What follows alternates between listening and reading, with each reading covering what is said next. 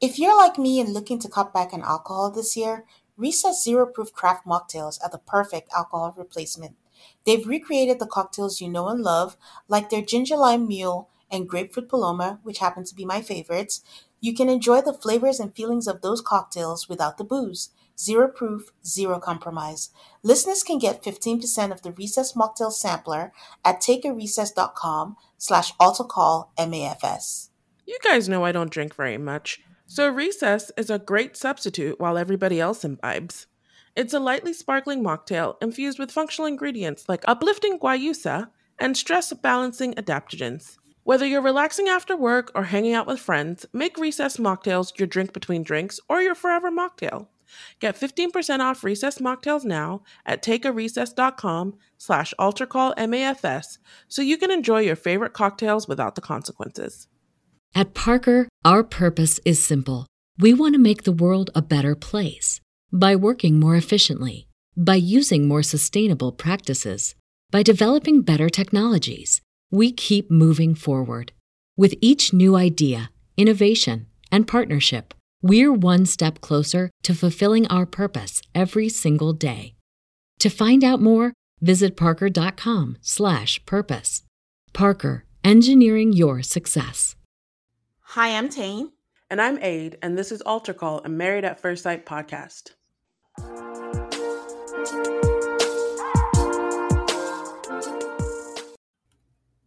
Hi, Aid. How are you? I'm good. How are you? I'm good. Today is my Friday, so I am very excited about that. Again, it's been a long week, and you guys know what that means. Work is working, but it's good. I'm excited because I'm going home tomorrow. Oh, I forgot. Just for the weekend, but I'm so happy. Look at you. Should we share the most exciting thing that happened to us this week, even though you might have forgotten? I have forgotten. It's been a long week. What was the most exciting thing that happened to us this week? We got BravoCon tickets.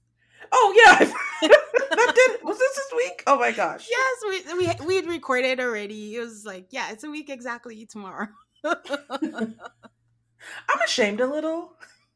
Why? You guys, they were not cheap. They were not cheap at all. And I cannot believe I spent that amount of money to go to BravoCon. But I'm really excited about it. And I'm really excited to be going with you. I am too, because here's the thing. BravoCon first happened 2019. I was like, oh, that was nice to go. And I was like, who is paying that much? Ew, no. And then it sold out within minutes. So it wasn't even possible anyways. Then they canceled the one last time. And then this time I'm like, you know what? Life is short. A lot has happened in since pre-pandemic. Who cares about these things? I feel like everyone's living their best life right now. Everyone is just like, what makes me happy? I don't care. I'm going to do it. I had the same thought that you did because I was talking to a friend. I was like, is this childish? Should I be going to BravoCon at my age? She's like, what? What are you even saying? And then we thought that you couldn't go. And I was like, can I find somebody else? This is the moment I realized that I do not have Bravoholics in my life, like to the level that I desire. So I was going to go on my own. And then I just happened to ask you again. And you said yes. And I'm like, all right, let's do it. I didn't say yes. I said YOLO. In fact, Aid was willing to spring up to the next level. And I'm like, no, honey, I'm not doing that. But when I got the final bill, I was like, wow, that is some number there at the bottom of this email.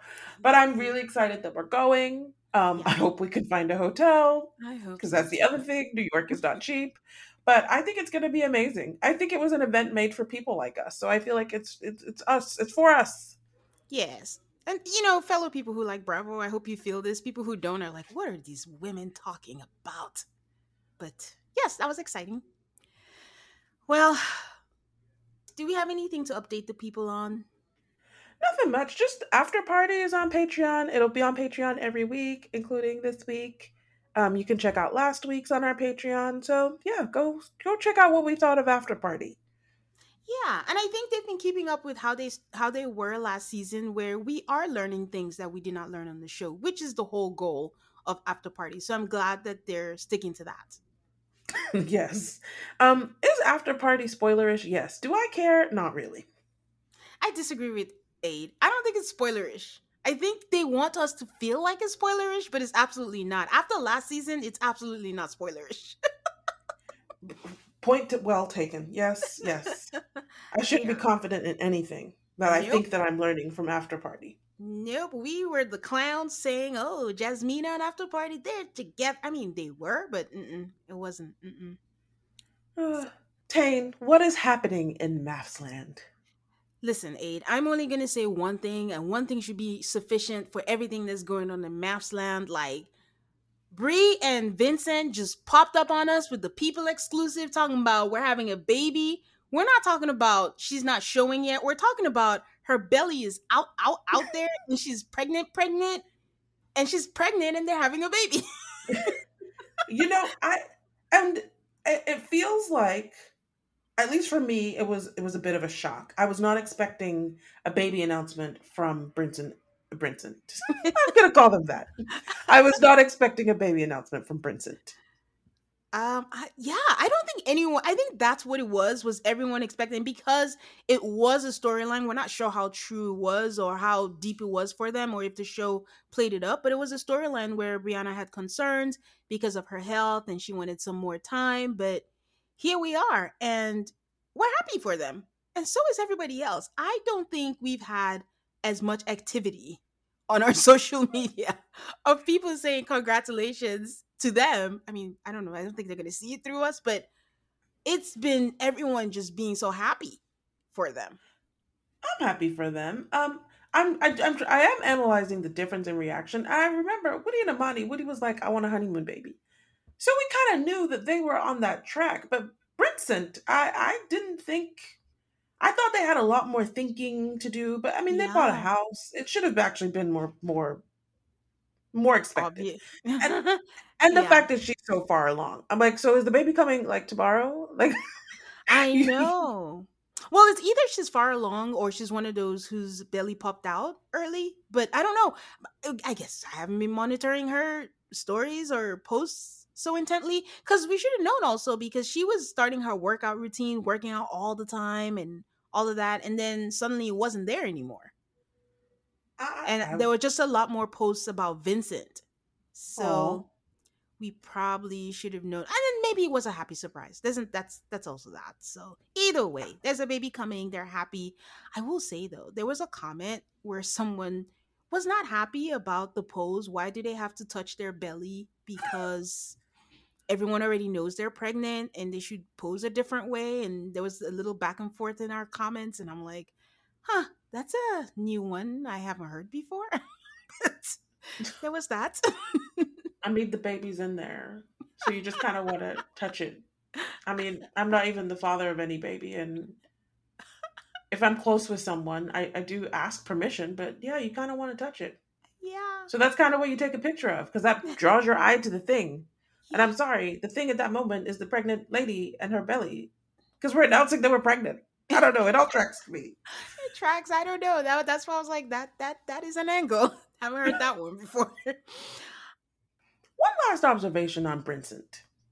Once again, these other couples are stealing the new season's thunder. I'm like, you couldn't have announced before the season premiere? Like, between Noi and Steve, you guys, these people will never have their moment in the sun. That is so true. I didn't even think about that. Oh, speaking of that, though, you know how last week we were talking about how close are the, you know, the, I never know what to call them. The first word that comes to my mind is always contestants. They're not competing for anything. The participants or the couples. But when the announcement came out, Haley wished them congratulations. Paige wished them congratulations. Paige said, I can't wait to meet you. And Brianna actually responded and was like, the baby can't wait to meet you too. I did not see Clara. I did not see Virginia. So I don't know the state of the relationship. That does not mean anything, guys. I'm just saying I didn't see it. It might have happened and I didn't see it. But just to answer the question from last episode, where we're wondering what the status of their relationships are. I mean, for posterity, you need to write something on the post. It's a big announcement. That's when all your acquaintances come out of the woodwork. But I don't want to judge, because if there's a real friendship there and we're just judging because you didn't comment, that would be rude. Yeah, and these are just the ones that I saw her repost. So, you know, maybe she reposted and I didn't see it, but yeah, at the time, these are the ones she reposted. Okay, so speaking of, Clara talked about picking out her wedding songs during her wedding with Ryan. If you know anything about Clara, she's into like playlists, into like books and stuff like that. So she talked about how the song selection, how Ryan picked certain songs, how she wanted certain songs and they weren't, you could only pick, I want to say 5. I could be wrong. Don't come for me. But I just thought it was interesting. It sounded like a little BTS, but it wasn't that interesting to me. They pick songs that they then have to edit over because we can't hear them because they're not going to get the rights to the songs. So it's just like, that's nice that you pick songs. We never hear them. Yep.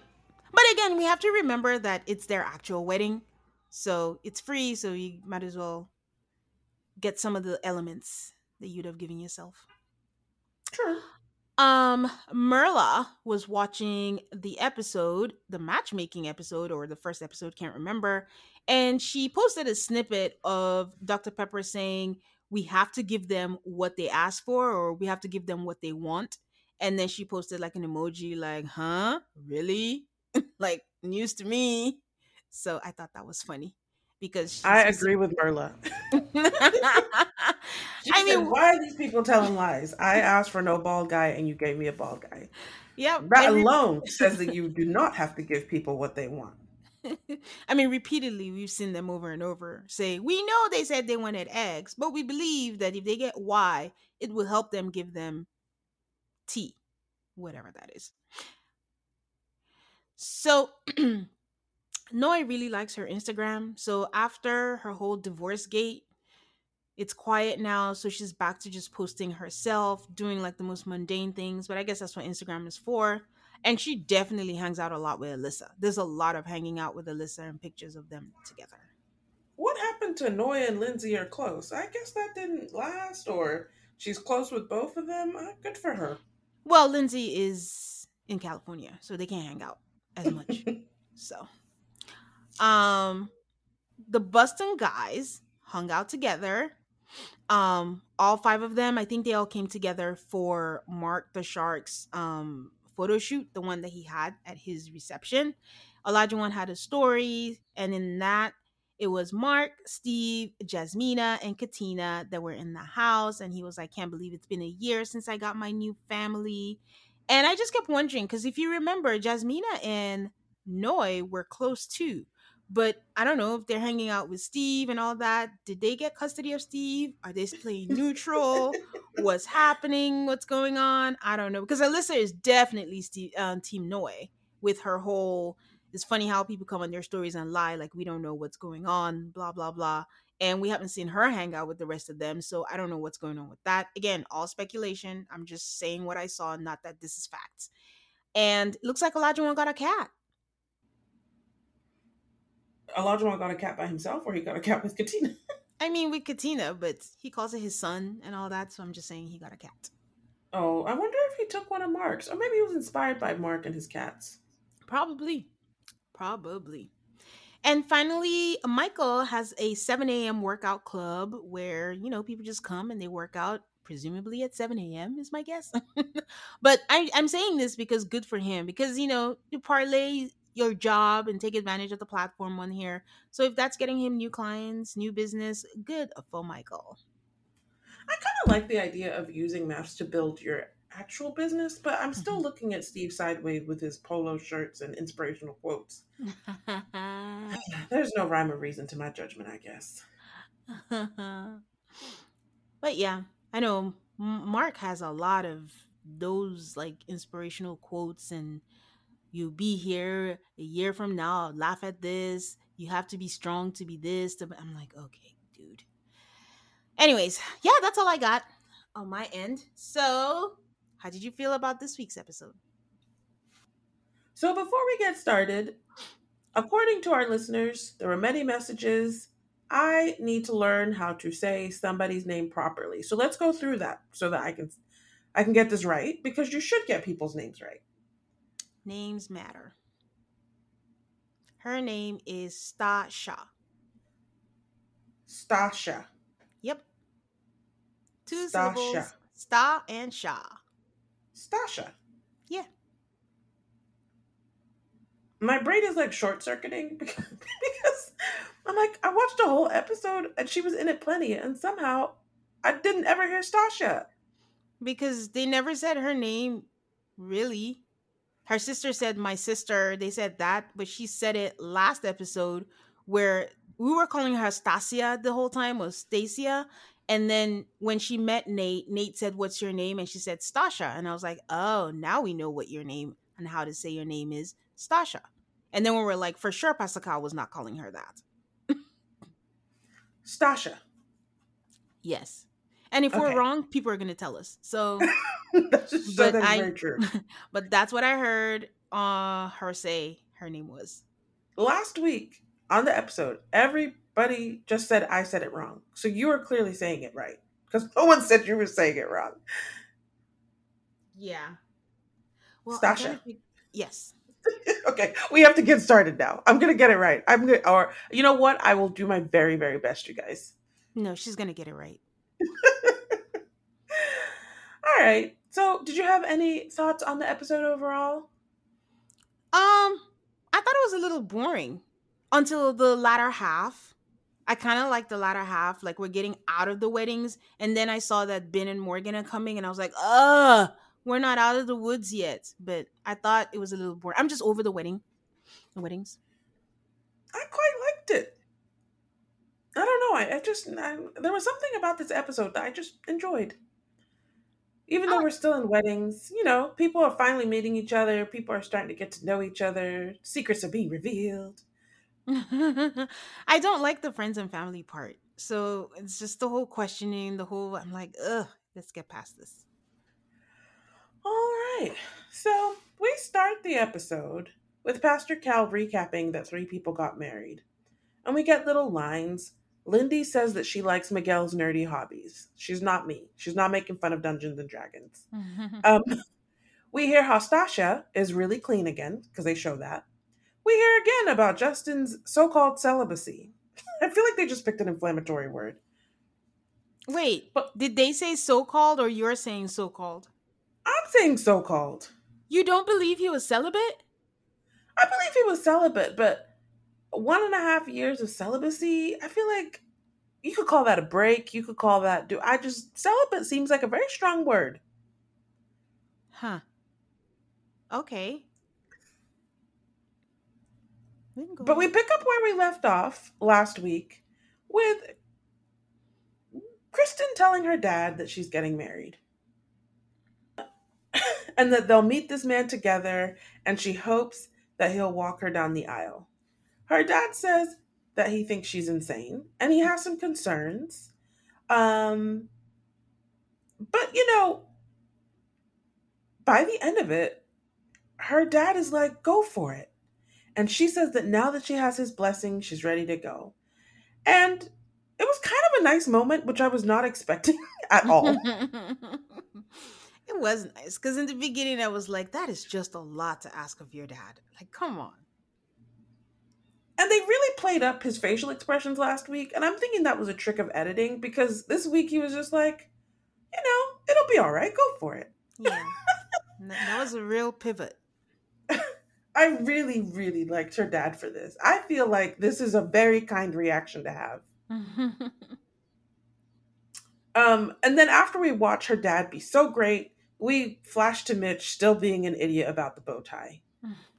And all of his groomsmen, I think they keep on trying to like be supportive and change his mood, but they're dealing with someone who will have none of it. They're doing what we all do when we can't figure something out. They're like, let's try YouTube. And one of them says, we'll laugh about this one day. And I'm like, well, you guys are laughing now. It's him. It's him that cannot laugh about this. But someone actually, or maybe he calls himself a groomzilla. His friend called him one.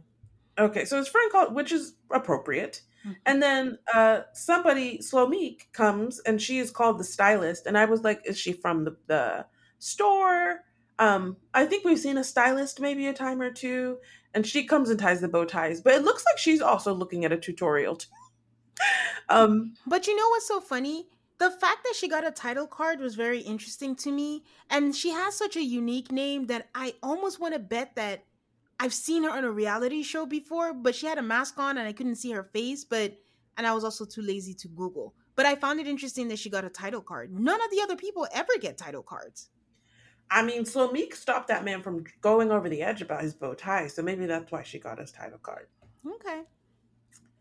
Mitch tells us that he's just not the type to have a huge, crazy wedding, and he admits that he had a fit about the beard. He does thank Slomique for fixing the bow ties. And then we flash back to Kristen, and her mom is wearing my favorite color, which is like fuchsia. There is one bridesmaid who really looks like Lizzie McGuire. Hillary, what's her name? Duff. Thank you. I just kept on looking at her like, has she been in a reality TV show before? She just looks really familiar. I don't know. Speaking of that, I just did a quick Google, and Slomique was on David Tutera's reality show. She was an events planner for him for weddings. So that's where I know her from. I am amazed at your recall. Oh, I have good recall. Reality TV. I barely remember David Tutera, much less somebody who appeared on a David Tutera show. Listen, guys, if you ever go on Who Wants to Be a Millionaire and it's reality TV, I am your phone, your friend. I got you. Blown away. Just blown away. I wonder if there's going to be like more tie-ins. That's interesting. I doubt it. It's still MAFS. Like, as much as we love MAFS, MAFS is still not top tier of reality TV for a lot of people. Well, David Tutera is certainly not top tier. So they should fit right well together. This was one where we saw the gift. Mitch gives her a plant, and she's so excited because she says everyone knows how much she loves plants. And then the other thing in the bag is a ring. She was just blown away by the ring. She was so happy. She tells us a story about how it's meaningful because that last fiancé put the ring on a credit card that she ended up having to pay off. And karma has come to give her this ring. Oh. Did I snort? Yes. My bad. I'm just like, I mean, let her have her moment. I just, Mitch is a walking red flag, but let her have her moment. Once we got past Kristen's dad, it just felt like Kristen grew on me. I haven't liked her very much for the past couple weeks, but during this episode, I liked her and I was hoping for the best for her. That's nice. So Mitch is talking about his dreams and tying up loose ends, and he meets his mom. His mom looks amazing. I also love her dress. It has a drape. It's just very nice. Can I ask, when you saw her mom, she's gorgeous. At least to me, I think she's gorgeous. But is that with a little help of plastic surgery? Possibly. Oh, okay. I was asking. I didn't know if you noticed or if you had any thoughts on her face. My friend was texting me as she was watching. She was like, "Holy smokes, Kristen's mom!" But I was like, "Plastic surgery, right?" She's like, definitely, but I was like, I can't tell because if it is, it's really good. If it is, it is good. And it may not be plastic surgery. It may just be like maintenance Botox. Or she had her young. She looks young. Yes, maintenance Botox or having her young. Either one. While Kristen's being interviewed, she can hear them cheering in the background. And they were cheering because he had asked her friends if she likes bald guys. In her interview, she says everyone's going to be staring and she doesn't want to let him down. But she wants to be the best version of herself for everyone, but for him too. Her mom comes out and Mitch asks the officiant if her mom is the bride. I would say this is the part where, her mom's boobs were out. My friend made that comment, like, okay, tits out at your daughter's wedding, okay. It's a choice. Kristen is, she says, everybody is going to look at my face and make a judgment based on the way my face looks in reaction to how her husband looks. But all she cares about is making her husband feel wanted. She does say she wants to kiss. And if they don't, she'll wonder if he's a virgin. So that was funny. That was a leap, though. It was quite the leap. But it made sense, sort of. Pastor Cal and Dr. Pepper do a full-on commercial for James Allen rings. Girl, I was like, they got the experts too? Oh, Lord. I was like, have I seen this before? If I did, I don't remember. As Kristen was coming down the aisle, I realized that I hated her dress less than I thought I did. I had the same notes. I said I like Kristen's dress more now. Like, it looked better than whatever we saw at the dress shop. You know, they fixed whatever it was with the sheer and the yellow bra or the wrong tone, whatever. They fixed that. Maybe that's what took it over the edge. And I don't think I noticed the slit in the front maybe the first time. And that was really nice. Yeah, I think we forget they're dress shopping, but there's also going to be alterations and last minute things done to it. So yeah, it turned out really nice. She comes down the aisle. She's very bubbly. She waves at him. They shake hands, and I thought that was the kiss of death through their relationship. Your first interaction with your husband, married at first sight, cannot be a handshake. It can. We've had that a lot. They meet at the altar. Hi, what's your name? My name is this. We've had a lot of handshakes. I thought Lindy went in right with the hug. I feel like that's a better start. That was extreme also. That was not a hug. I didn't find that extreme at all. That was a hug for dear life. It wasn't like a hug, nice to meet you. It was a hold. I would take a hug for dear life over a handshake. Right. In terms of setting yourself up. Okay. Mitch and Kristen, I don't know what Mitch is thinking. His face doesn't look very happy. She waves at his mom and she says she's Kristen, the bride. I'm like, who else could you be? Bonnie says, his mom says she looks beautiful. She tells Mitch he looks incredible. This man says nothing. Not a thing. I was like, the bare minimum is to say you look nice. Honestly, at this point, Mitch looks unhappy. Let's chalk it to the nerves. Their introductions from both their families were fine. I don't remember anything interesting about them. There was the environmental stuff from him that later comes up, but it wasn't anything I don't think that we didn't know. Yeah. She's like, I have a water bottle, so it's fine. The vows are fine, also not very memorable. They are very awkward, though. The vibes are off. Yeah, it's not as warm and kind as the others that we've seen. They do kiss. At one point, yeah, they do kiss. It's okay. Yeah, and he didn't say with your permission. So yes. And afterwards, she makes him take her hand. Like, she grabs his hand, because what is Mitch going to do?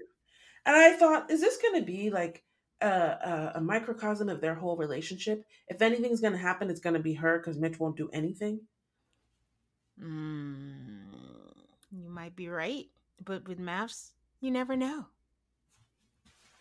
I feel like my confidence is shattered in maths. Like, I consider myself an expert in maths, but I feel like I know nothing.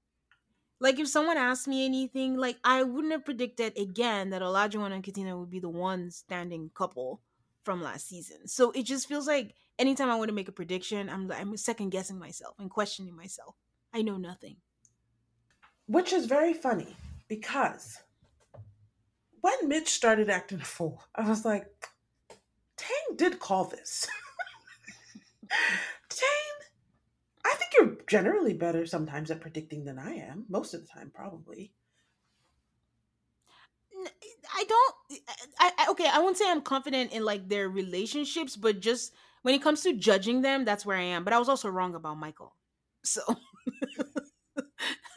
but just judging them as people is usually where I'm like, you have bad vibes. Get away from me.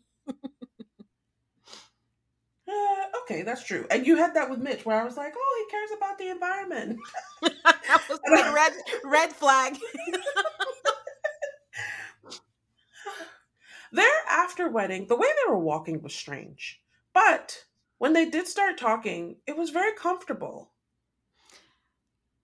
That is interesting you say that, because I'm like, if this was my first convo with a husband, I'd be worried. I think the part that really got me is where he told her that Pastor Cal told him to shave his head, which is what I said. Just shave it all off. It's better than balding.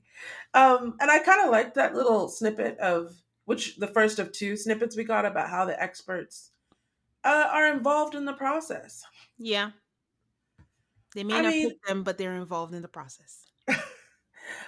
Their first conversation it's just a little too bad first date. They talk about her dog. He talks about his beaches. He tells her he works a lot. I think that's the terrible thing to say on your first conversation with your wife who you just met. And he says he's a professional environmental activist. And she's like, you know, we're aligned because like I said, any effort here is going to come from her. And she has a water bottle and she recycles. And I was just, I don't know, the whole conversation, it was comfortable, but the topics were not good. So it didn't read as comfortable to me. It read as uneven. I feel like it didn't matter who was there. If there was a trash guy who she was married to, Kristen is going to say, I throw trash. I have a trash can. She was going to find a commonality, even if it killed her. And I think I felt convicted after an after party that this girl was just she was determined to make it work with whoever. So it felt a little, like you said, it was awkward for me. So I didn't think it was comfortable. It just felt like she was trying so hard to match him wherever he was. Like whatever you throw at me. And meanwhile, Mitch, on the other hand, was in a way trying to self-sabotage, whether knowingly or unknowingly, because that is not first conversation talk. If that makes sense. Yeah. Yeah. So our next is a selfie cam, Morgan and Ben, basically saying it's sad he has COVID. Is there some sort of moral thing about COVID now? I feel like there was a time where you would be like, oh my God, you got COVID. But I mean, it's everywhere. You can be vaccinated, you can be masking, you can be doing everything and you still might get COVID. Poor Ben is like, I wasn't out clubbing. I was like, no one said you were. Well, it was so disingenuous because he said, I tried everything I could not to. We just saw you outside with your friends, hanging out and shaking hands. And you did all those gym shots for the show without a mask. So I don't know how you tried your hardest not to get it. Like you said, it's just everywhere now. But don't try to say you did everything you could because you kind of didn't. He was shooting the TV show that he signed up for. I get what you're saying. Like, why did you have to say you're doing everything you could? I don't think there are very few people doing everything they can at this point. Yep. That's March 2020 behavior. Yep. Just say it's unfortunate it happened. We gonna get through this, but don't add the, I didn't go out clubbing. I did all I could, but I guess it didn't stop. I feel bad for Morgan though. Like, what if people flew in? I was confused as to why Ben didn't have a shirt on though. That part I didn't quite get. We had a fever. I don't know why I'm laughing. You're trying to find a reason for this man running around with no shirt for no reason. Pastor Cal says that Morgan and Ben face an uncertain future, but the other couples have taken their first steps as husband and wife. I thought that was a bit dramatic, but you know. They're making up. There's just two experts. They got to make up for no third. So we watch Lindy and Miguel take their pictures. They're standing around, and Lindy tells Miguel that it was her dream wedding, that she couldn't look at him, and the first thing she saw was the suit, and she got panicked about the fashion-forward suit. But then when she got closer, she saw him, and she's like, "Oh, he's good looking." Red flag for me. I'm like, if this girl is overthinking a fashion-forward suit. Where do we go from here? Like, how is that something that bothers you, that someone is wearing a really nice suit? Nice in the eyes of the beholder. These suits, these weddings they're subject to opinions because they're so out of the norm. Well, yeah. Well, I guess she didn't say nice. She said fashion forward. So it wasn't the huge, but why would you overthink that? Like, why would that make you spiral? You don't know what you're getting. So while they're standing around, her friend tells her, out of earshot from Miguel, he looks like your dream guy. His family takes some pictures, and Lindy's just like, he's so cute. Miguel says that it feels natural, and he tells us that he has to be on top of his game. They show us their pictures, and it's like 50% kind of awkward and 50% very cute. Mm-hmm. They could have done, I was like, this is not the best of the batch. Mitch and Kristen are also taking pictures. I kind of liked how in one picture he's holding his niece who's wearing a pink jacket, and then her mom is wearing a pink dress, and it just looked very aligned. Mm-hmm. Their pictures were ugly. There is that. The background. I don't know. Someone made a comment about that, and it's so true. They had this picture against like a really ugly wall. And I'm like, the one thing you could always give maths was the backgrounds are always like, you know, gorgeous. And it complements, you know, the photos. But this time it's like, they're like in a haunted mansion or a haunted garden. And I don't know. It's a choice to take it against that wall. If anybody can find the venues, please send it to us. Is it that they picked the worst spot in the venues to take pictures, or was the venue that ugly? Okay, San Diego listeners, assemble. Let us know. So Mitch is kind of in a crappy mood. And she is already making excuses for his shitty behavior. She's like, well, it's taking pictures. It's not the best time. And I'm like, I hate this man so much. She helps with his bow tie because, you know, she's just going to fix things for him. And her friend asks if they're bonding. And she's like, he's overwhelmed. He's happy, he says. Oh, she asks if he's happy. And he says, it's early. You know, you can only be happy within some certain time windows when it's like late afternoon, evening, but not like so early. You've known someone just an hour. You have to know them 3 hours. Mass is great because they stick a camera in your face and you just dig yourself into a grave. So they do that to Mitch because he says, oh, at first glance, I thought she was really pretty. And if he could have just stopped there, but no. Then he continues. Oh, he wasn't right off the bat attracted. He's like less into the physical, more into the lifestyle. She's more mainstream. You have known her for 3 hours. I don't know how you can call her mainstream. He is more attracted to a woman in her natural state, and he'd love to see her more of a natural type. And this whole like word vomit should have just stopped a long time ago. It was bad. It was bad. Like, he's been shitting on the entire wedding as if he didn't know what the show was about. This is the thing that irritates me. You knew there was going to be a wedding. You knew there was going to be some pompadour and all that kind of stuff. You knew you're most likely going to get a wife who's into it, and it's her day, and it's one day. And it's like, oh, this thing, I wanted a small wedding. Then go find your own wife. If this is a compromise you have to make to actually, because he said this is probably the only way I could get married, which is a red flag, then you know what it comes with. Make your peace with it before the day. And then now you're like, all these things, or who doesn't know, like, you get makeup on your wedding day? Like, like, also, don't say it out loud. Think these thoughts and tell your friend later, but shut up. He starts to pull out some positivity when they come back around. But, like, they're about to take a picture, and the camera person is like, oh, do you want to, like, kiss? And she's like, are you okay kissing? He takes two beats too long, and then is like, sure. I'm like, please, do not kill yourself to kiss this woman. I'm just glad that he did, though. It would have been terrible. Just leave her hanging. Okay. So, bitch...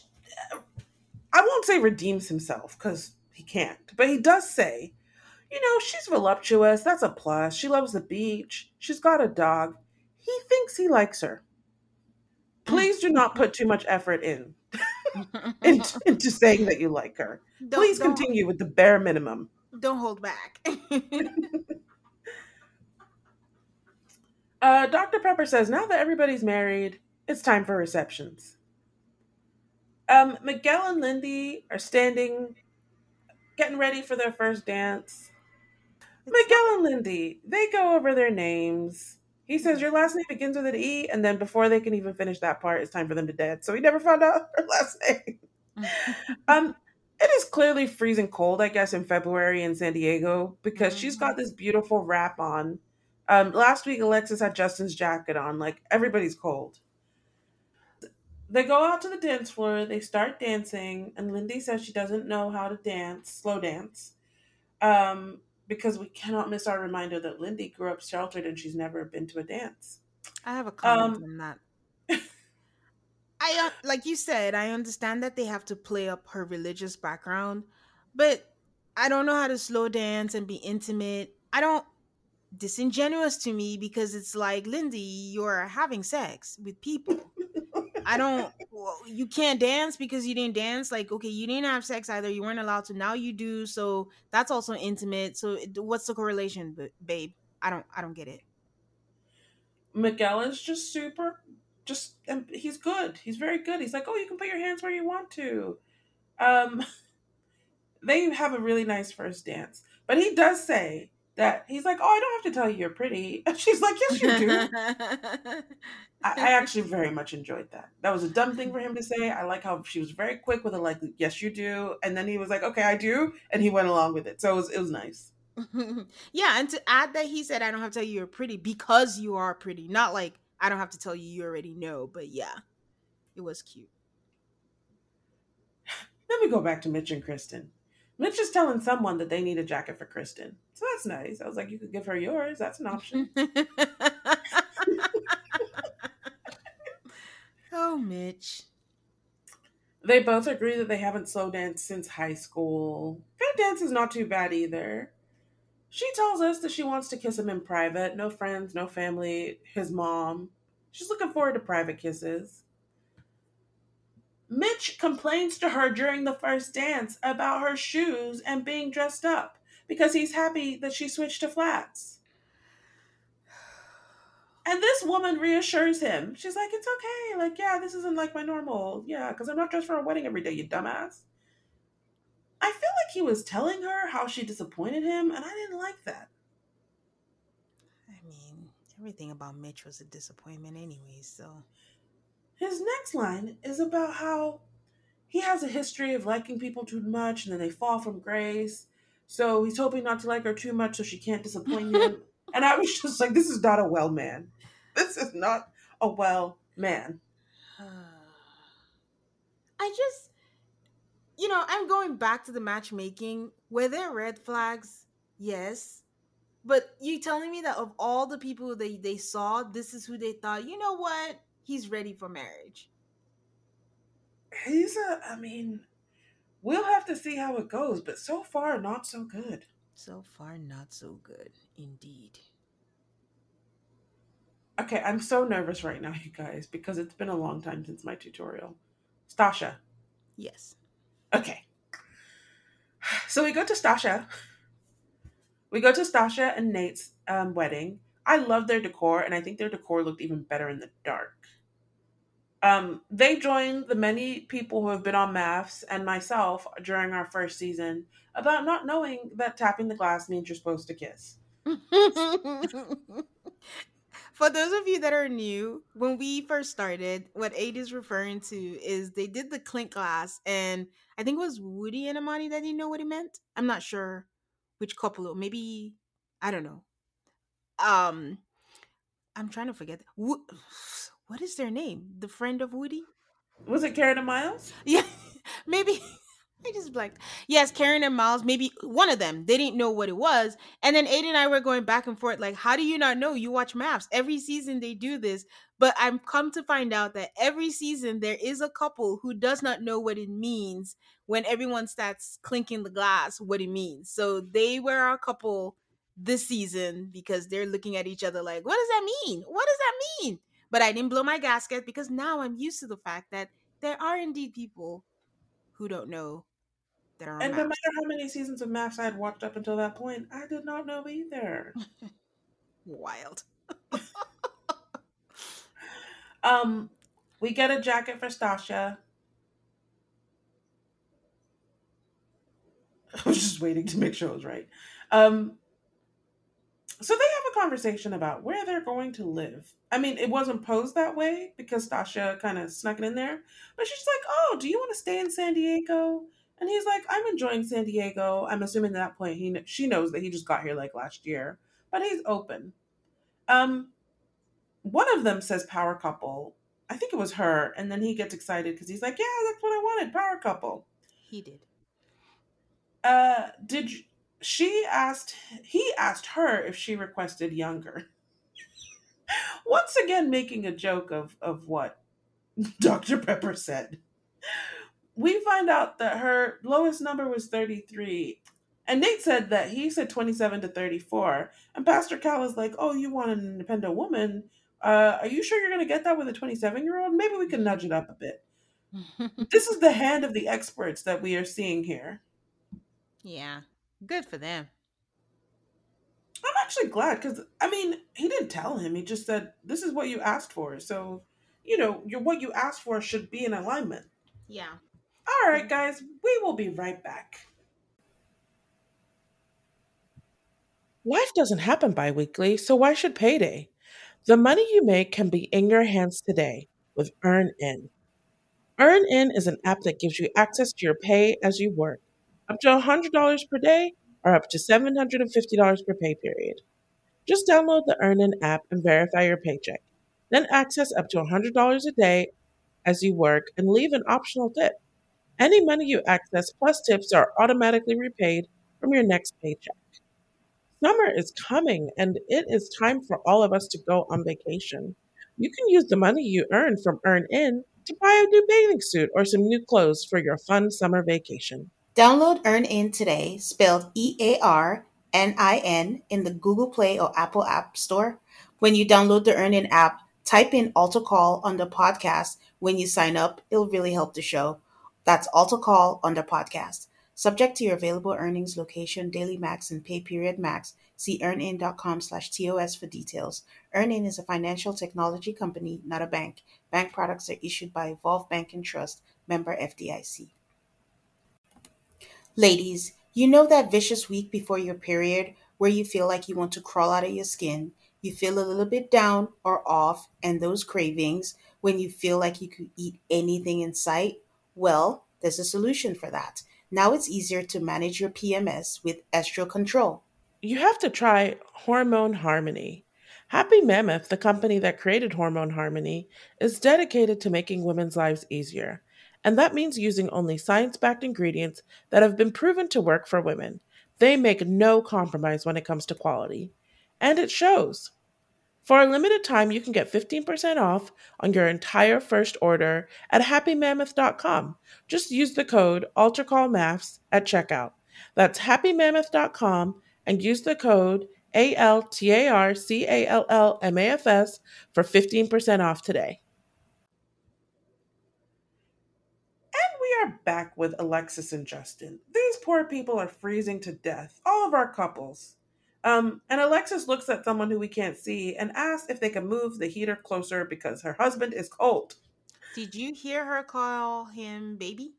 Yeah, I did. Okay. Alexis says that she likes him. She's telling Justin this, that he's a good balance, that she's a little firecracker, but he lets her be free. And I thought, this is the same woman who said, I'm going to fall in love with you was a little bit too much last week. And like, it's been a couple hours and now he lets her be free. I don't know. That seems, I don't know. I told you Alexis doesn't process stuff the way we do.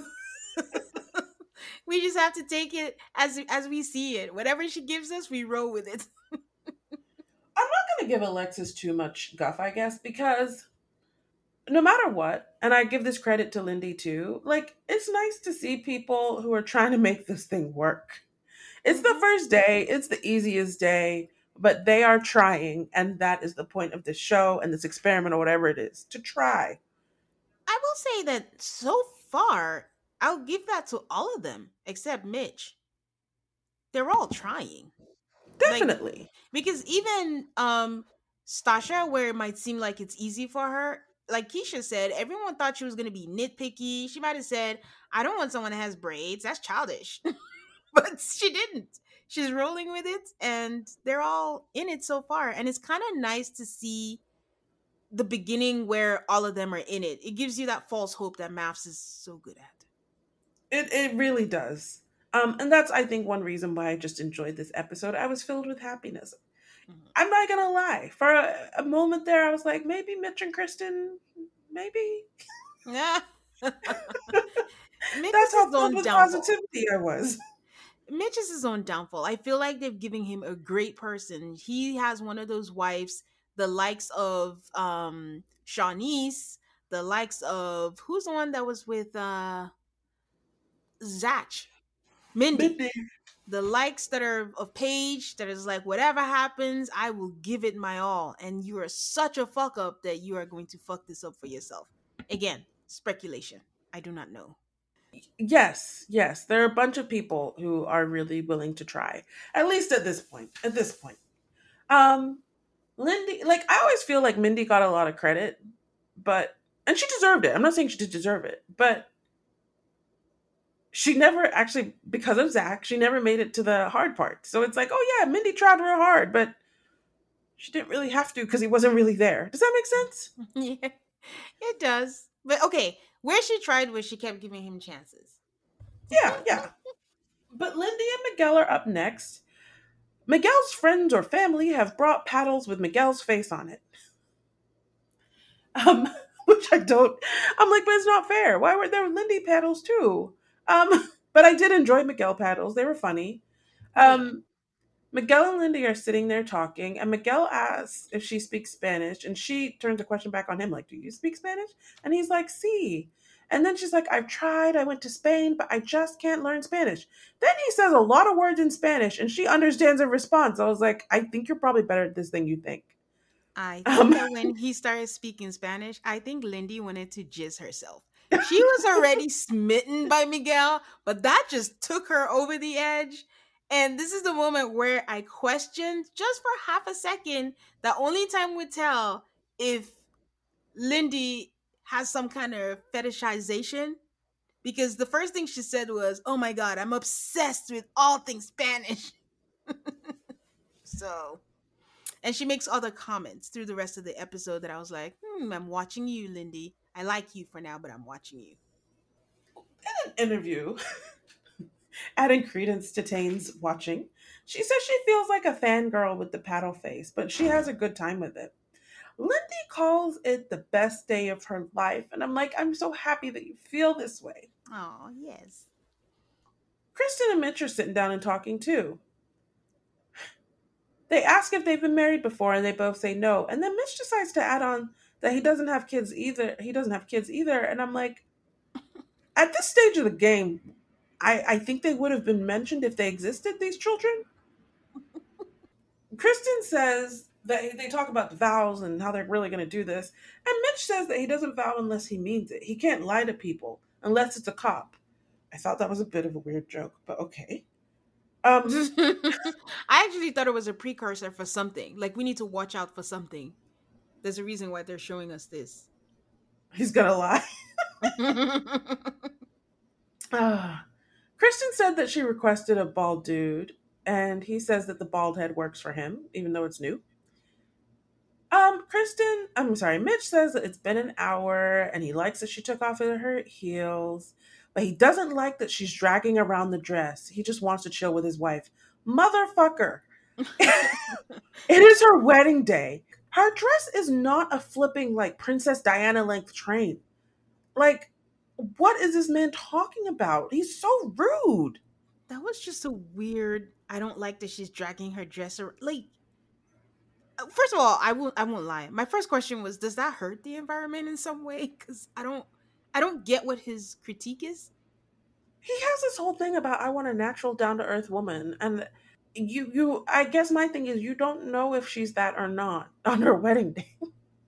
It's like, if you want someone who never wears makeup, I mean, you just don't know, because most people, even people who never wear makeup, are going to wear it on their wedding day. Their cake is very unique. It's supposed to look like greeny or something. It looks like something that they would use in, what's the name of that movie with the witches and Bette Midler? Witches? Yeah, they're witches. Double Toil and Trouble. Yeah, it's called Witches. The Witches. That's the name. Okay, the name of the movie is Witches. No, oh, sorry. Isn't it Hocus Pocus? Oh, yeah, Hocus Pocus. My bad. There's another one called The Witches, but that's with Glenn Close or whatever. We digress. Okay. I'm sorry. Okay. The cake looks like something out of Hocus Pocus. It's green and wrapped, or maybe seaweed. I don't know. It was ugly. And he's like, "Oh, it's a beachy, sustainable, organic cake." I was like, "Okay."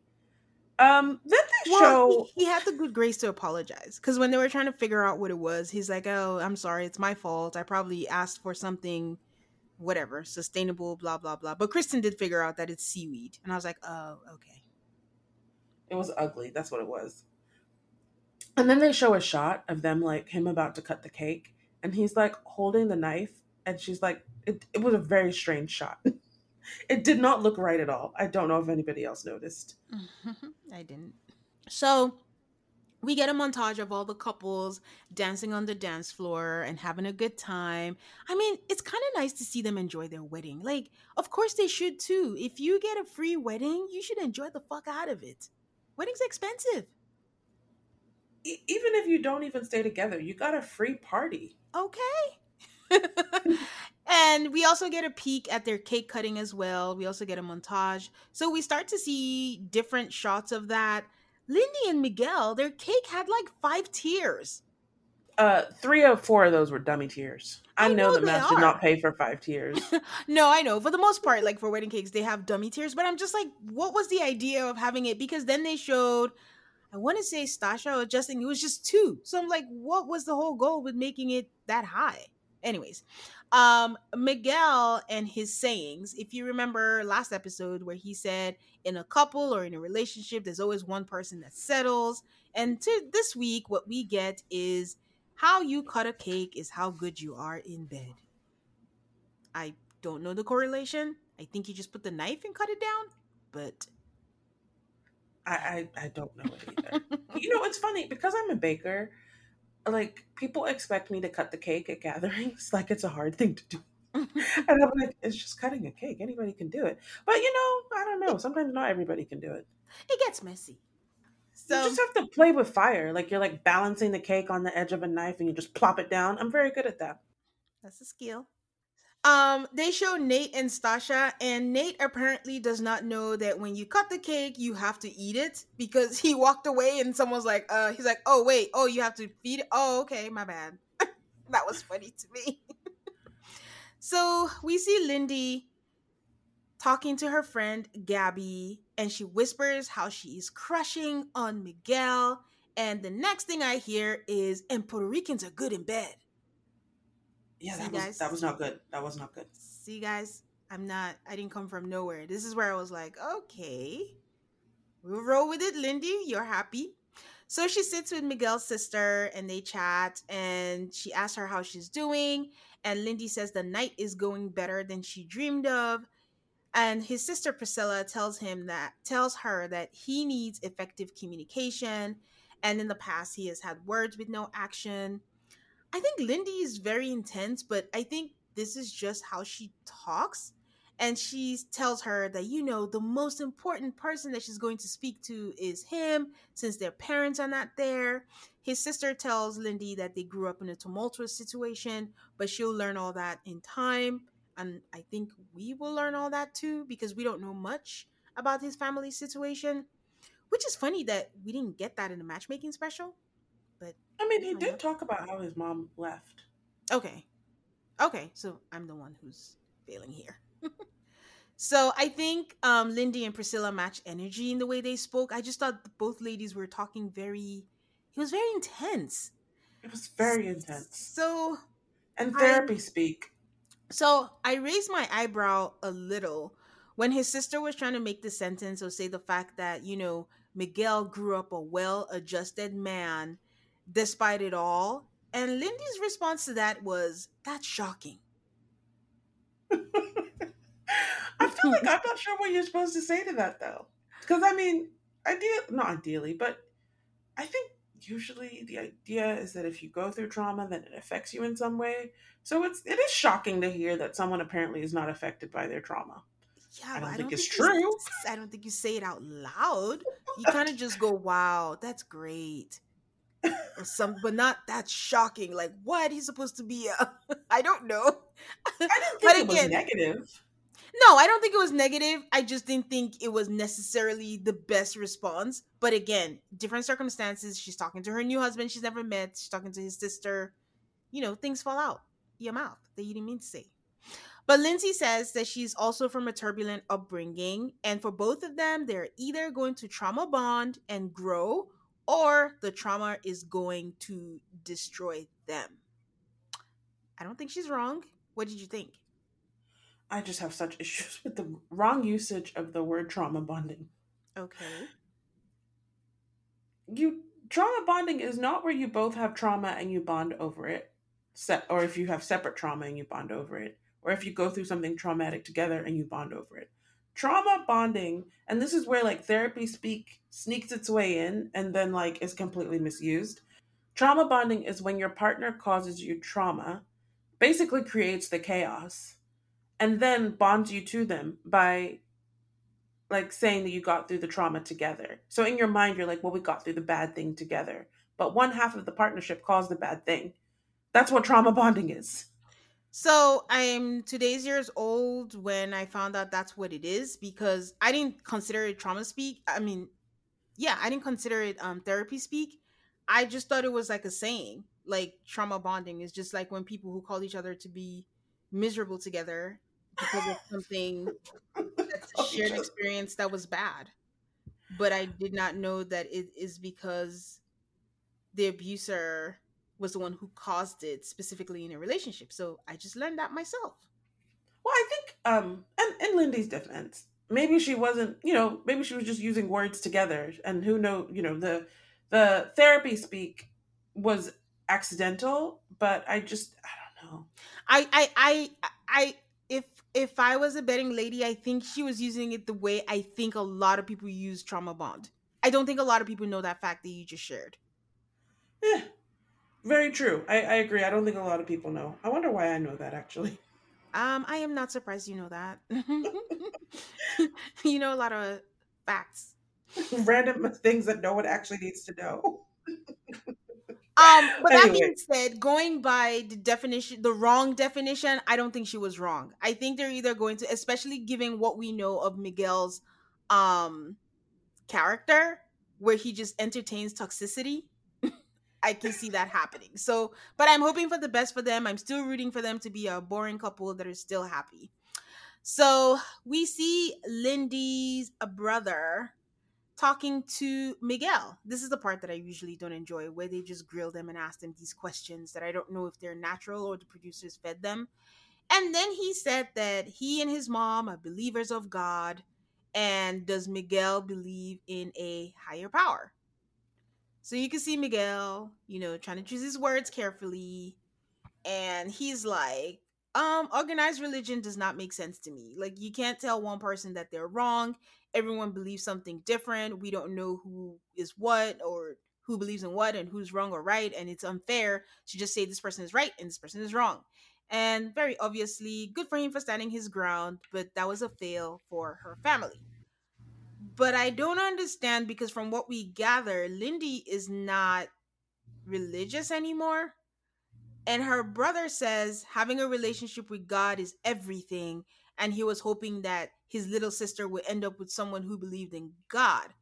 If she doesn't, why is the onus on the person she's getting married to?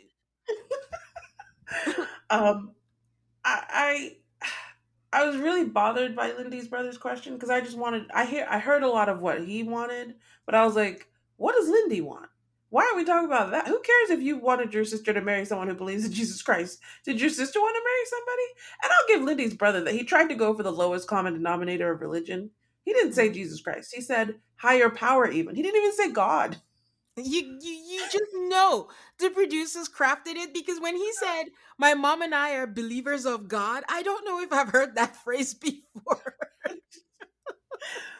But it was just annoying because I'm like, of course, I mean, if you're religious, then you want your family to bury somebody religious, but it doesn't really work that way if the family member is not religious.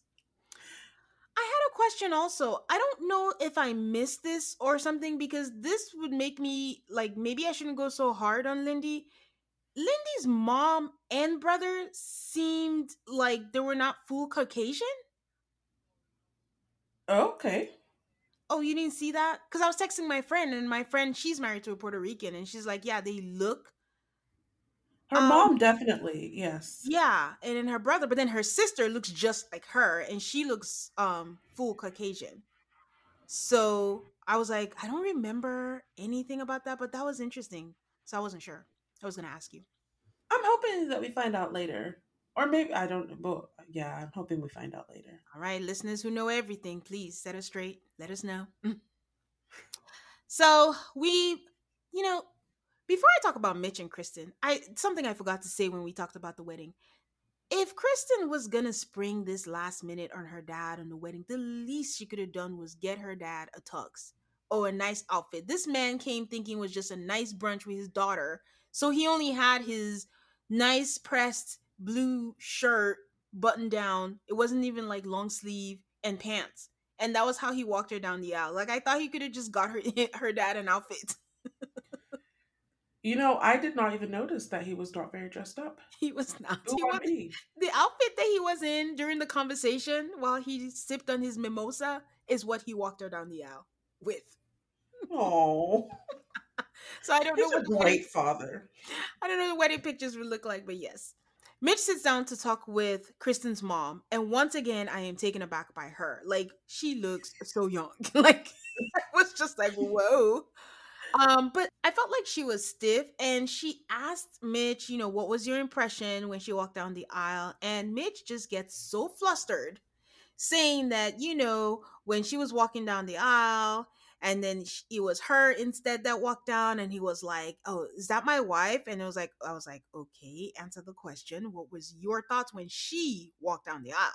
He continues to stammer and was like, she's certainly beautiful. And, she takes that from you. And it's like, I don't believe in love at first sight. I'm like, oh my God, where are we going with this? His mouth is a shovel. Wow. He just keeps on digging. Wow. So I don't know. I don't know if he answered the question, but he made sure to say that he doesn't believe in love at first sight. Again, adding to my thinking that Mitch was just trying to self-sabotage as best as he could. So her mom asks why he did this, and he says he did this because he took a risk leaving his successful career because he was not happy. He did this in his mid-30s, and now he feels like everything is coming together, and the only thing that was missing was a wife. Because Mitch never stops, he's still rambling. And he tells her mom that financial success is not a priority for him. And he's more mission focused and hopes that she appreciates that in him. Is there anything more self-sabotaging than that?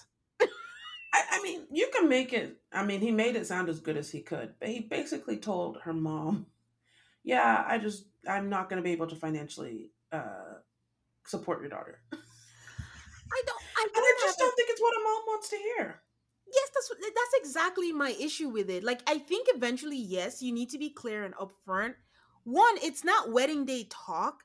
It's not first time meet your mom conversation talk. It's just not necessary at this point. You're already married. It has to come out. Don't ruin the day.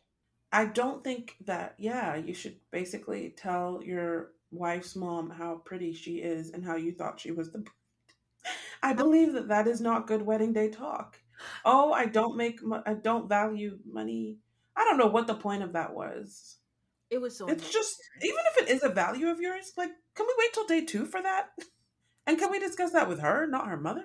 Exactly. It was just really unnecessary.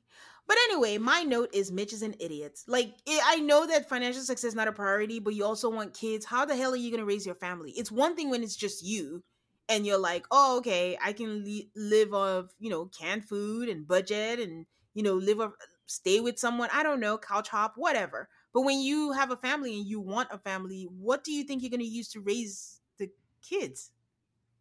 Anyways, kids are expensive, in case you didn't know, Mitch. And you live in California. I think he thought if he picks up enough cans on the beach, that should do it. No comment. We move on to Justin and Alexis, and he's with his brother. They're having a conversation.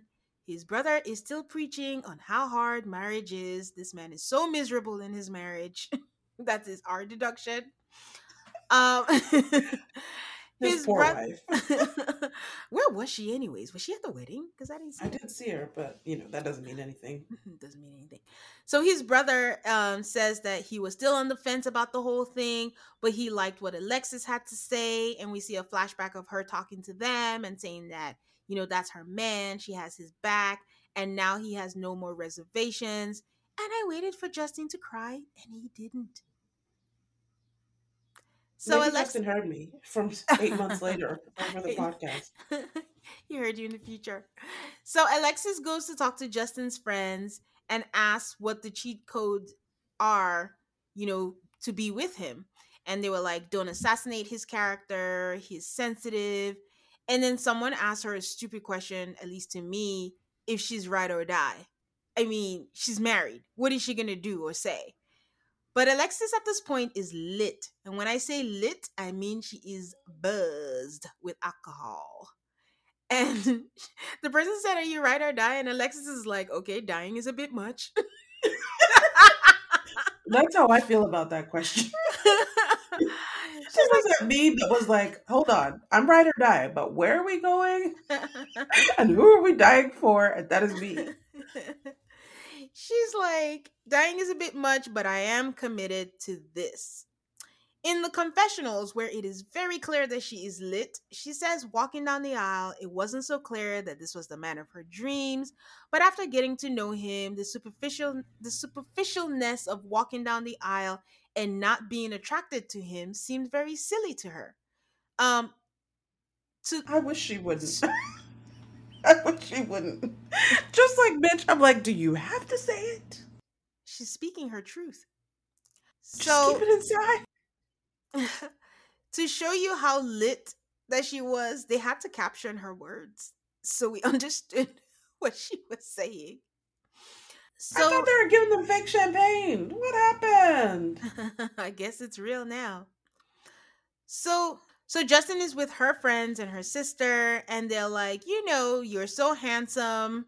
How are you going to protect her? And he says, besides God, he's going to put her first, and they really like that answer. I felt sorry for Lindy's brother at that moment. I was like, you could have Justin like Jesus, but instead you got Miguel. So Alexis, back to Alexis and his friends, they ask, okay, so if you're upset, what should he do? Should he give you space or should he chase you? And she's like, you need to chase me. If I block you, then you email me. If I don't answer that, then you can do this and do that. But basically, don't give her space, chase her. He asks her sisters and friend, what are her red flags? And they said, the best answer you should ever give, take note, Chris from Alyssa's groomsmen, I'm not telling you any red flags about her. Guess you'll have to find out yourself. I think that is the best answer for everyone to give and avoid all the best answer. Miguel is in the bathroom washing his hands, and coincidentally, Mitch goes into the bathroom and they run into each other. So they're having a concurrent wedding, I guess. And they were like, oh, I knew I heard a wedding, blah, blah, blah. So Miguel, he asks him how everything is going. Miguel tells him that, he's happy, that everything is going well. Mitch gives a ho-hum answer. And they talk about Ben and how his wedding was delayed. And then Miguel is like, but at the end of the day, it's all going to be good. We're all great guys. Mitch did not seem like he agreed that they were all great guys. Sounds like Mitch. All right, guys, we'll be right back.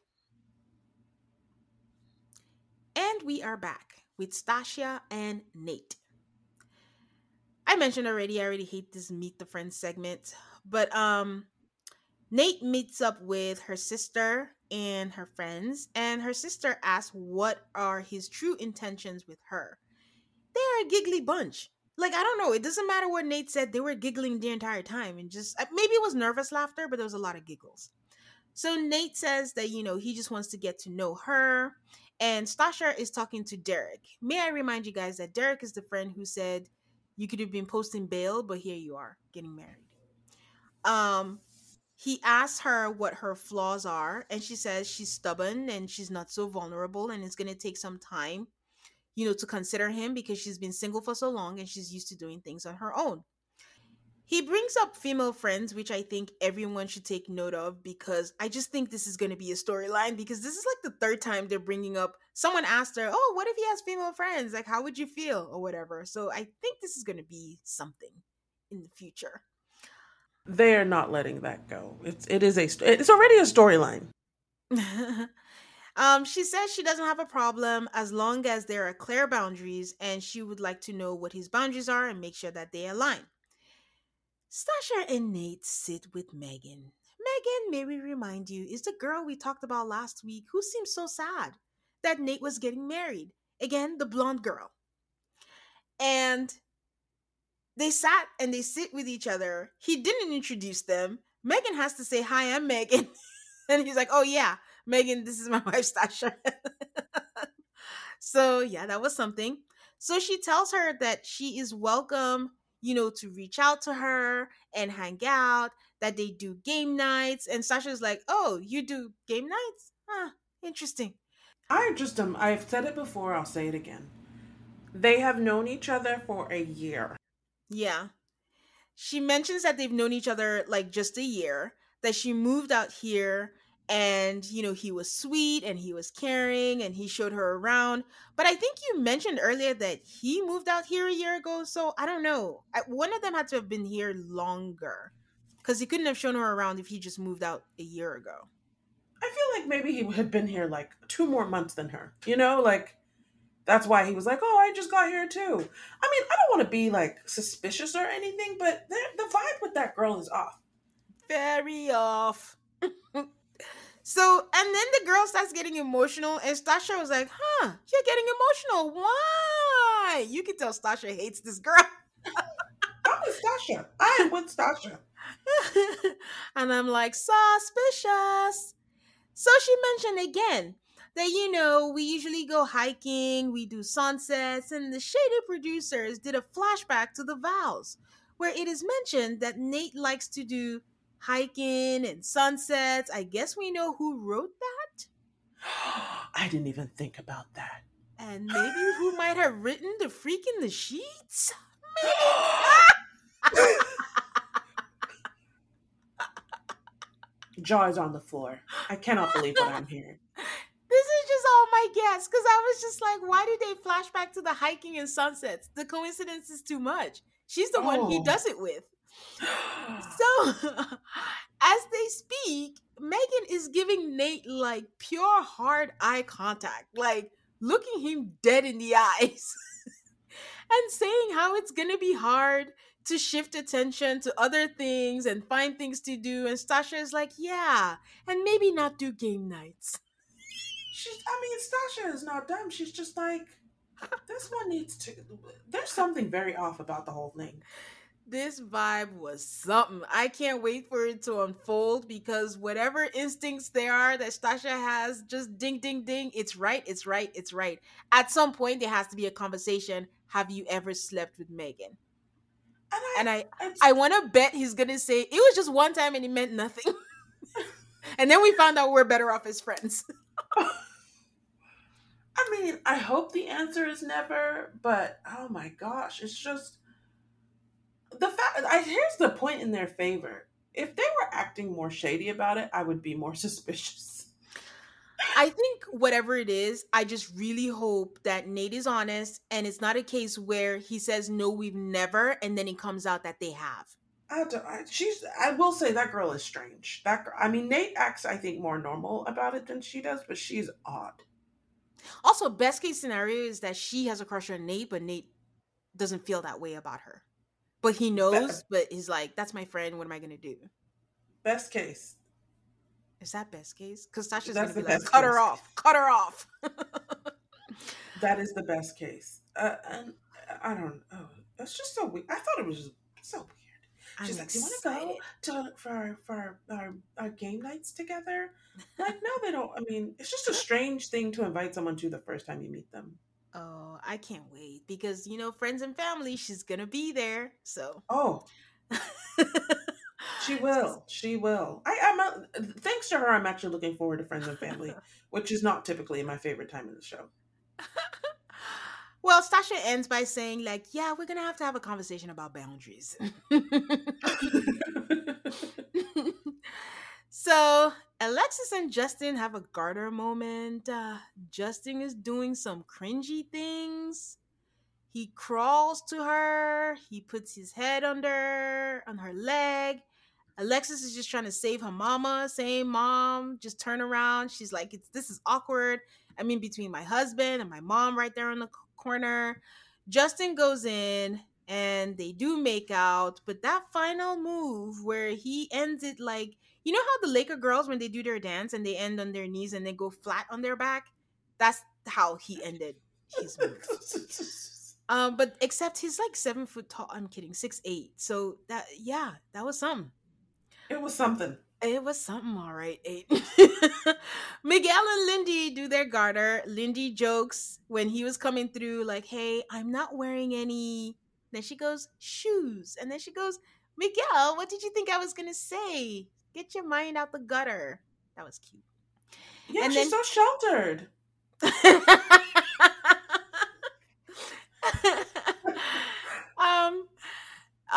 He keeps it tame, you know, he just goes to her leg and he just takes it out with his hands and gets it out there. And he threw the garter and it was just four men over there waiting to catch the garter. One of them being her brother who caught it. Miguel's friends ask him, you know, what's happening after this? This is the obligatory, are you having sex tonight section. And Jess's friend asks Lindy, are you going to fuck or not? That is exactly what she said. This is not me being vulgar. And she's like, whoa. His friends are like, if this doesn't work. We didn't get answers, by the way. Do you remember getting answers? No, there's a lot of questions with no answers. Okay. I think Lindy's DTF. So I don't think that's a question. Oh, man. So his friends are like, you know what? This is Miguel's friends. They tell her, and this includes the mean friends, the one with the white beard, and then the girl that was the groomsman. They're like, if this doesn't work out, we're gonna kick you out and keep her instead. And I thought that was sweet. That's like the highest compliment. It was cute. Mitch and Kristen again. She tells her friends that she's so happy and she's pleased. He tells his friends that they're doing a side by side, by the way. He tells his friends that it is surreal and there is potential for a physical attraction, but he's not going to feel comfortable jumping on top of her. Her friends have it so wrong because they're like, yeah, he totally feels the same way too. And then his friends tell him, like, don't be so laid back that she doesn't know that you're into her. And he's going on and on about how he's not the type to sleep with someone on the first night. His friend lets him ramble and is like, yeah, I'm not buying it. So I don't know what Mitch is going through, but he's going through something. The man, no matter what, I feel like we have learned that he does not handle change or stress, or he's not done a good job here. He is not. Shouldn't have signed up for this show. So Stasha and Nate tells his friends that they definitely have chemistry, and Stasha's friends are not that, you know, when we have these conversations, it would appear that the women were more vulgar about this because Stasha's friend just said, are you busting it wide open tonight? And she's like, no, I'm not busting anything tonight.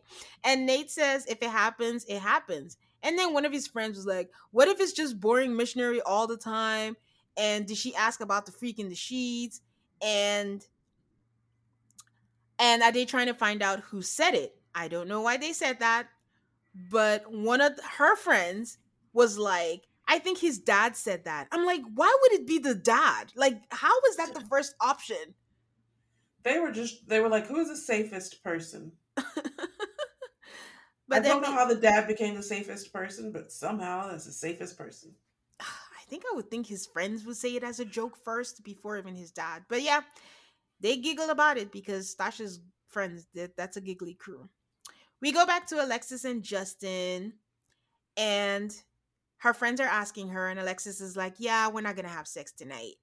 Justin is joking, and his friends ask him. He claims that he was joking, but he was like, someone is getting digged down tonight.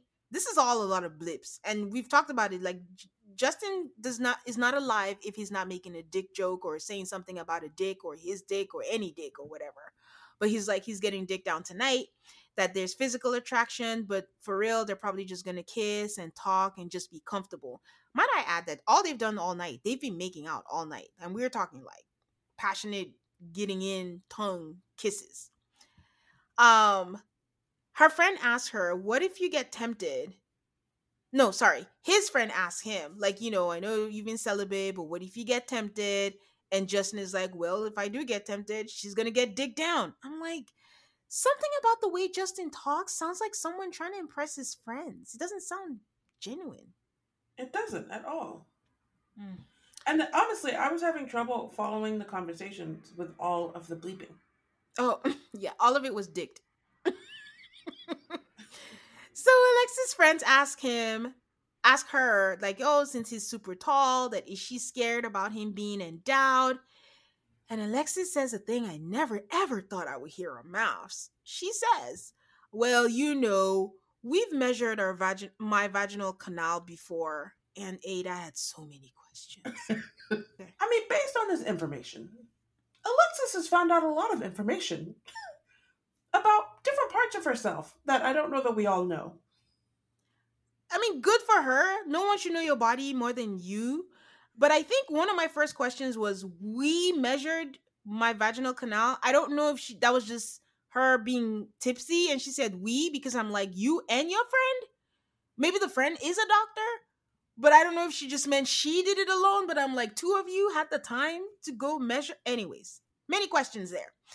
But I also don't know, whatever. Her friend is like, how are we estimating? How did we get here? I'm like, friend, I'm asking that too. How did we get here in this conversation? So we move on to Stasha, and Stasha is emotional again, and she's crying, and she feels like Nate is the one. If we were betting, I just would never have thought that Stasha would be the crying one this season, but she's cried a lot. We get the clips of them in their rooms that we are going to see again next week. Like, we never saw them do that. And Justin says he just wants to love her, not to her face, thank God, that he just wants to love her so hard. He wants to love her so hard that she wouldn't have to wonder twice if she's loved. So, aww. I wasn't sure if you thought it was cute or evil. I thought it was cute. Okay, that was cute. So, they're in the room. They kiss a lot. They're kissing. Then they sit and they're cuddling in the room. He's like rubbing her arm. And she mentions how she's her grandma's namesake, and her middle name is Grace. And Justin says, I'm going to tell you something weird. I've always wanted to name my daughter Grace. Alexis says, aw, I don't want girls. I want little boys because it's a slimmer chance of them being hoes. At this moment, last week, I said, I'm not sure if I like Alexis. And at this moment, I was like, I'm pretty sure I don't like Alexis. I can't be liking a woman who hates women. That was not a good statement. I was like, no. Yeah, the misogyny. Anyways, so he asked her what her reaction was when she saw him walk down the aisle. And she was like, oh crap. I've definitely seen his picture on Hinge. And then he had the guiltiest look on his face. I think he might have even looked at the camera. And then he asked, how long ago was this? And he's like, 4 months ago. I was surprised. This is the first time we're hearing this. She did not say this in any of the confessionals, or she did and they cut it out. They sprung it on us, and it was good. That was some good television, because I was not expecting that. I wasn't sure what I was hearing. Because I wasn't expecting it. And I was like, wait, so they knew each other?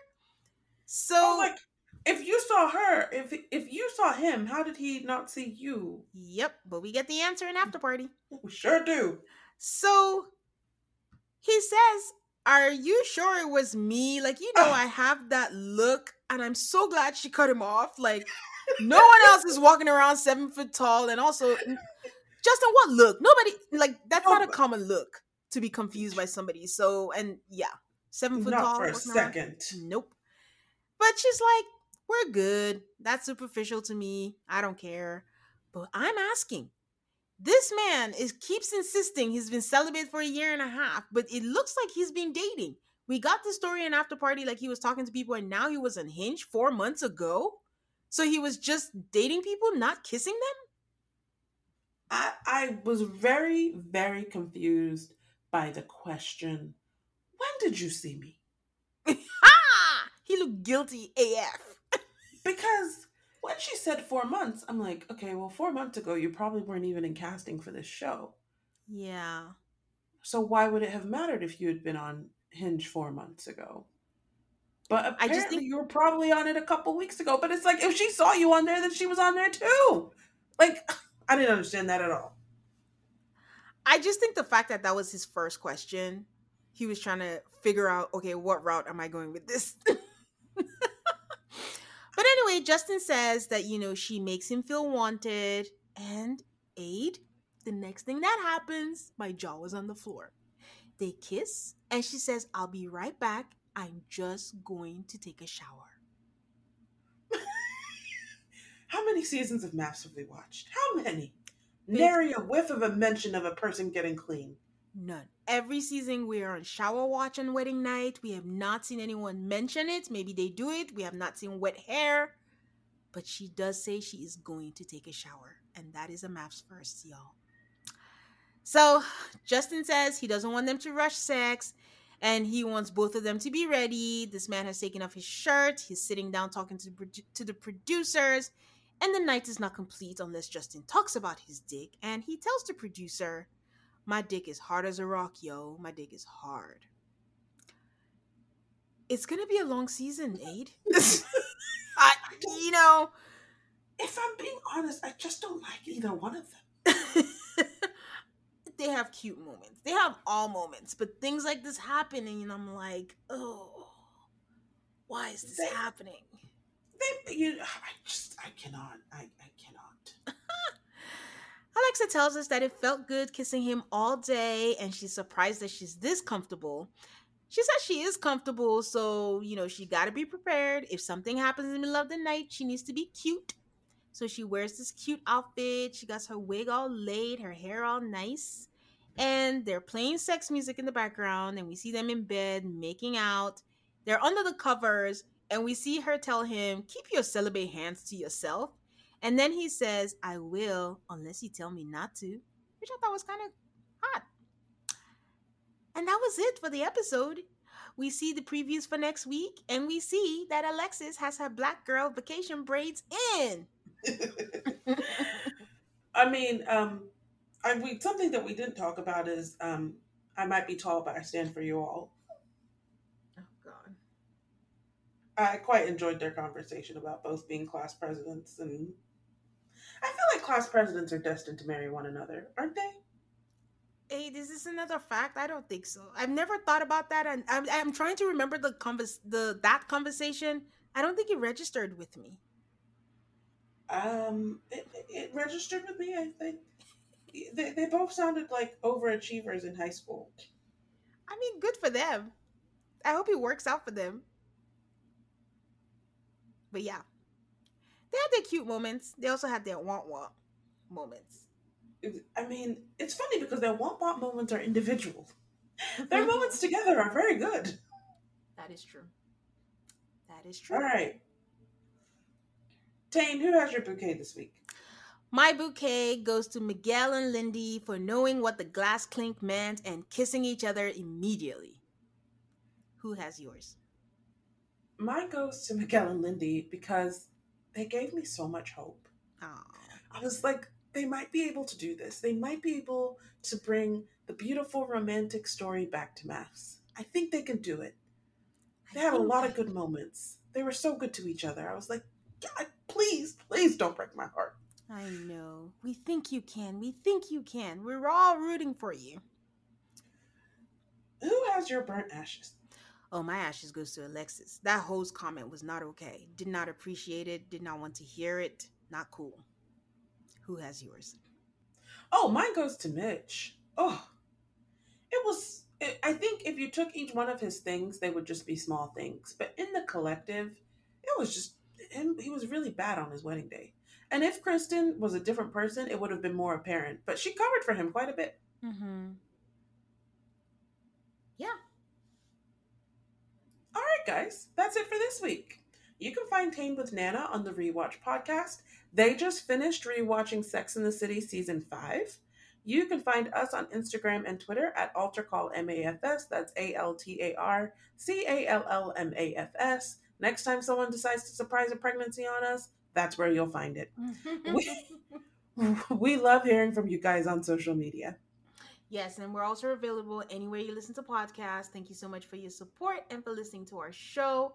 Don't forget to subscribe. Give us a 5-star rating if you're so inclined on Apple Podcasts and Spotify. And we will see you next week, guys. Bye.